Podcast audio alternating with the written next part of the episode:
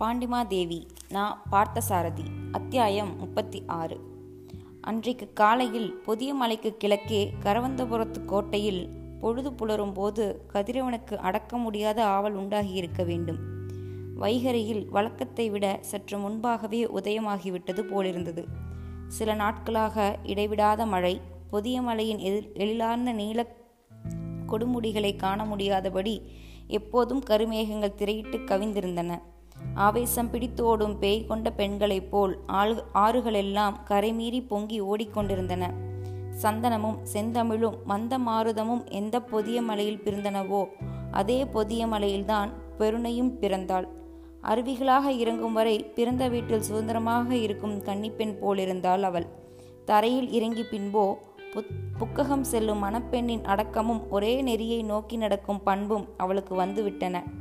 கனவின் வீடாகிய கடலை அடைவதற்கு முன் அவள்தான் இரு கரையிலும் எத்தனை காட்சிகளை காணப்போகிறாள் விண்முகட்டை நெருடும் கோபுரங்கள் மண்ணில் புதையும் குடிசைகள் பெரிய மரங்கள் சிறிய நாணற்புதர்கள் அழுக்கு நிறைந்த மனிதர்கள் இன்னும் எத்தனை எத்தனையோ. போகிற வழியில் குற்றாலத்து மலைமுகட்டிலிருந்து குதித்து குறும் பாலாவை நனைத்து வரும் சித்திரா அந்த தோழி பொருணையை தழுவிக்கொள்கிறாள் பொருணைக்கு போகும் வழிக்கு துணை கிடைத்து விடுகிறது. போகிற வழியெல்லாம் பொருணைக்கு நல்ல வரவேற்புதான். மலரும் மாலையும் தூவுவோர் மங்கள வாழ்த்து பாடுவோர் வாசனை தூள்களை வாரி இறைப்போர் எல்லோரும் அவளை போற்றினார்கள். அது புனலாட்டு விழாக்காலம். பருவத்தில் பெய்த அந்த மழையால் தான் எவ்வளவு நன்மைகள். அந்த மேல்மலை பெய்திராவிட்டால் கொற்கைத்துறையில் முத்துச்சிப்பிகள் விளைவதை விளைவெய்யாதாமல் போயிருக்கும். சிப்பிகள் விளைவின்றி சலாபத்தில் முத்துக்குழி நின்று போனால் தென்பாண்டி பேரரசுக்கு வருவாய் குறையும். கரவந்தபுரத்து உக்கிரன் கோட்டை குறுநிலவேல் தென்பாண்டி பேரரசுக்கு அடங்கி நடப்பதாக ஒப்புக்கொண்ட நாளிலிருந்து கொட்கைத்துறையையும் முத்து சலாபத்தையும் நிர்வாகச் செய்யும் பொறுப்பு அவனிடம் அளிக்கப்பட்டிருந்தது. ஆண்டுதோறும் பொருணையில் புதுப்புணல் பெருகி அது பாயும் பகுதியெல்லாம் பசுமையும் வளமும் பரவி நிற்கும். நல்ல பருவத்தில் கொற்கை முத்துக்குழி விழா தொடங்கும். அன்று கரவந்தபுரத்து சிற்றரசன் தன் பரிவாரங்களோடு கொற்கைக்கு வந்தான். சுற்றுப்புறங்களிலிருந்து திரள் திரளாக மக்கள் கூடுவார்கள். உள்நாட்டிலிருந்தும் கடலுக்கு அப்பால் உள்ள நாடுகளிலிருந்தும் பெரிய பெரிய வாணிகர்கள் முத்துகளை விலை பேசி வாங்கிச் செல்ல வருவார்கள். கொற்கையில் திருவிழா கூட்டம் பெரிதாக கூடிவிடும். கடலாடி மலையேறுதல் என்று ஒரு பழைய மரபு கொற்கையில் முத்துக்குழி முடிந்ததும் கரவந்தபுரத்தார் பொதியமலை சாரல் வரை சென்று பொருணையில் நீராடி மீள்வது வழக்கம். பொருணை கடலோடு கலக்கும் இடத்துக்கு சற்று வடக்கே கொற்கை முத்துசலாபம் அமைந்திருக்கிறது. கொற்கை துறையின் கரையின் மணற்பரப்பே தெரியாமல் கூடாரங்களும் மக்கள் கூட்டமும் நிறைந்திருந்தன. இன்னிசை கருவிகள் முழங்கின. வாழ்த்துளி அதிர்ந்தது. முத்துக்குளிப்புக்கென குறித்து மங்கள வேலையும் வந்தது. துறையின் முன்புறத்தில் சலாபத்துக்கு அருகே கரவந்தபுரத்து சிற்றரசன் பெரும்பேர் சாத்தான் நின்றான். அவன் பக்கத்தில் அவனுடைய பட்டத்தரசி அடுக்க ஒடுக்கமாக நின்றாள். அரிச பரவாரங்களை சேர்ந்தவர்கள் சூழ நின்றார்கள். விலை பேச வந்திருக்கும் பெருஞ்செல்வர்களான வணிகர்கள் இன்னும் சிறிது தள்ளி நின்றார்கள். பலவிதமான தோற்றத்தோடு கூடிய பல மொழிகள் பேசும் பல தேசத்து வணிகர்கள் அங்கே நிறைந்திருந்தனர். கடல் ஓசையும் வாத்தியங்களின் ஒளியும் பல மொழி குரல்களும் கலந்து ஒரே ஒளிக்குழப்பமாக இருந்தன. தண்ணீருக்குள் மூச்சை அடக்கும் ஆற்றல் வாய்ந்த கட்டிலங்காளைகளான இளைஞர்கள் வாட்டசாட்டமான தோற்றத்தோடு வரிசையாக நின்றார்கள். அவர்கள்தான் முத்துக்குழிக்காக கடலில் மூழ்கும் பரத்தவ வாலிபர்கள் பளிங்கால் இழைத்தெடுக்கும் பெருந்தினது போல் உடற்கட்டுகளை அவர்கள் தோற்ற மனதை கவர்ந்தது. சலாபத்து பக்கத்தில் இருந்த சிறிய கோவிலில் முத்து குளிப்பதற்கு முன் அவர்கள் வழக்கமாக வழிபடும் கடல் தெய்வத்தின் சிலை இருந்தது. முறைப்படி அதை வழிபட்ட பின் பரத்தவ இளைஞர்கள் அரசனை வணங்கிவிட்டு ஒவ்வொருவராக கடலில் குதித்தனர். அதை பார்த்து கொண்டிருந்த பெரும்பெயர் சாத்தனின் பட்டத்தரசி எவ்வளவு துணிவு இந்த வாலிபர்களுக்கு? என்று வியப்புடன் கணவனை நோக்கி கூறினாள். பெரும்பெயர் சாத்தன் அவள் கூறியதை கேட்டு சிரித்தான். இப்படி சில ஆண் பிள்ளைகள் துணிந்தால்தான் உங்களை போன்ற பெண்களின் கழுத்தில் முத்துமாலை இருக்க முடியும். அவன் அவள் கழுத்தை வளைத்து கிடந்த முத்துமாலையை சுட்டிக்காட்டி சொன்னான். ஓஹோ பெண்களை மட்டம் தட்டியா பேசுகிறீர்கள்? அப்படி ஒன்றுமில்லை. உலகில் ஆண் பிள்ளைகள் அதிக துன்பத்தின் பேரில் அடைய வேண்டிய பொருள்கள் எல்லாம் பெண்களின் தேவைகளாக இருக்கின்றன என்றுதான் சொல்ல வந்தேன். அல் அழகுள்ளவர்களுக்குத்தானே அழகான பொருள்கள் தேவை என்று தன் கணவனை பேச்சில் வென்றாள். அந்த பட்டத்தரசி. சுற்றிலும் இருந்த உயர்தர அரசாங்க அதிகாரிகள் அரசனுக்கும் அரசிக்கும் இடையே நிகழ்ந்த இந்த நகைச்சுவை பேச்சை சிரித்து வரவேற்றனர். கடலில் மூழ்கிய இளைஞர்கள் கிடைத்த மட்டில் முத்துச்சிப்பிகளை அள்ளி கொண்டு வந்தார்கள். மறுபடியும் மறுபடியும் உடல் அழுப்பு அடைகின்ற வரையில் மூழ்கிக் கொண்டே இருந்தார்கள். முத்து வணிகத்துக்காக வரும் அயல்நாட்டு வணிகர்களின் கப்பல்கள் மேலும் மேலும் வந்து கொண்டே இருந்தன.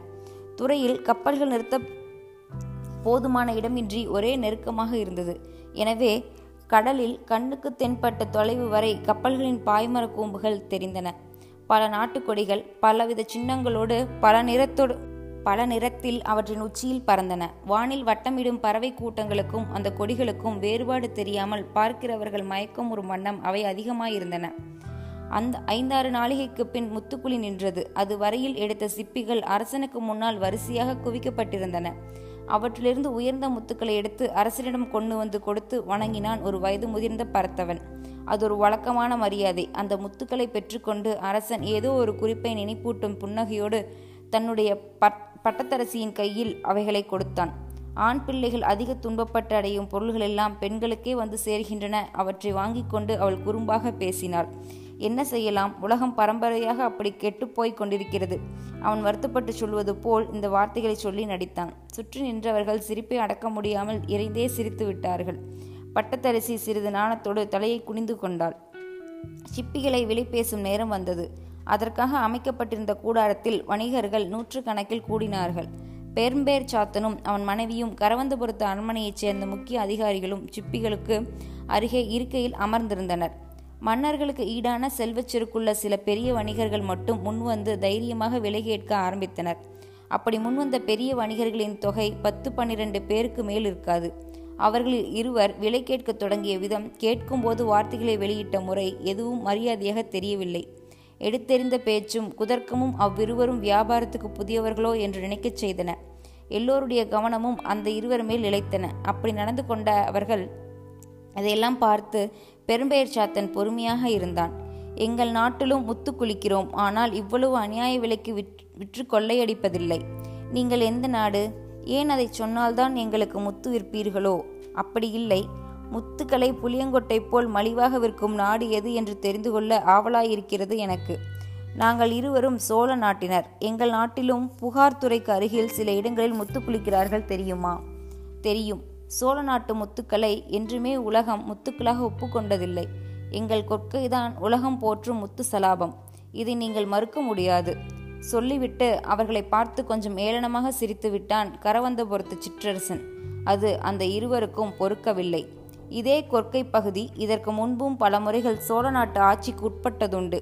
இனிமேலும் அப்படி ஆகாதென்று யார் சொல்ல முடியும்? அதை நீங்கள் மறுத்து பேசுகிறீர்களே. பெரும்பெயர் சாத்தனுக்கு சினம் மூண்டது.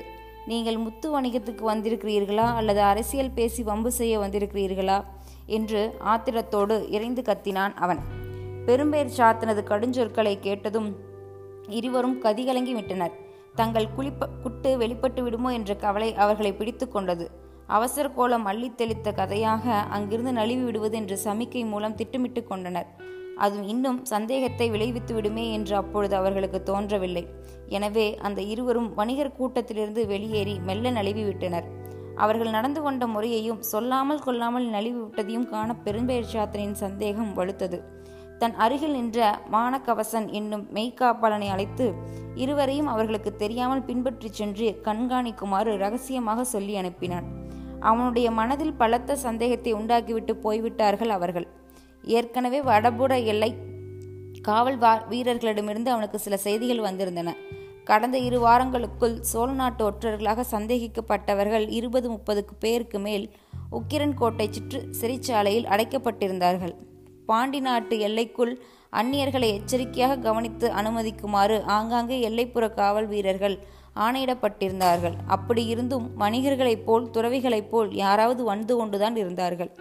முத்துக்குளி விழாவுக்கு மறுநாள் புதியமலை சாரலில் பொருணை நதியில் புனலாட்டு விழாவிற்கு சென்றபோது அங்கும் அந்த முத்து வணிகர் இருவரை சந்தித்தான் பெரும்பெயர் சாத்தன். மூன்றாம் நாள் கரவந்தபுரம் திரும்பிய பின் ஒரு மாலை பொழுதின் மேல் மாடத்திலிருந்து தெருவை பார்த்து கொண்டிருந்த பெரும்பெயர் சாத்தனின் பட்டத்தரசி அதே ஆட்கள் தெருவில் நடந்து சென்றதை கண்டதாக கூறினாள். பொறுமை இழந்து பெரும்பெயர் சாத்தன் மன கவசனை கூப்பிட்டு இனியும் அவர்களை பின்பற்ற வேண்டாம். பிடித்து சிறையில் அடைக்க ஏற்பாடு செய் என்று கடுமையாக உத்தரவிட்டான். ஆனால் அந்த இருவரும் அகப்படவே இல்லை. கரவந்தபுரத்து எல்லையிலேயே தென்படாமல் மறைந்து விட்டார்கள். பாண்டிய நாட்டு எல்லையோர சிற்றூர்களில் சிறு களவுகள் கலவரங்கள் அடிபிடிகள் நடக்கும் செய்திகள் வளர்ந்தன. இந்த அடையாளங்கள் எல்லாம் எதற்கு முன் அறிவிப்பு என்பது பெரும்பெயர்ச்சாத்தனுக்கு புரிந்துவிட்டது. இனியும் மூடி மறைப்பதில் பயனில்லை. செய்தியை மகாவன்லேஸ்வரருக்கும் மகாராணியாருக்கும் எட்டவிட வேண்டியதுதான் என்று தீர்மானித்ததுக்கு வந்தான். அந்த தீர்மானத்தை உடனே செயலாற்றி முடித்து விட்டான்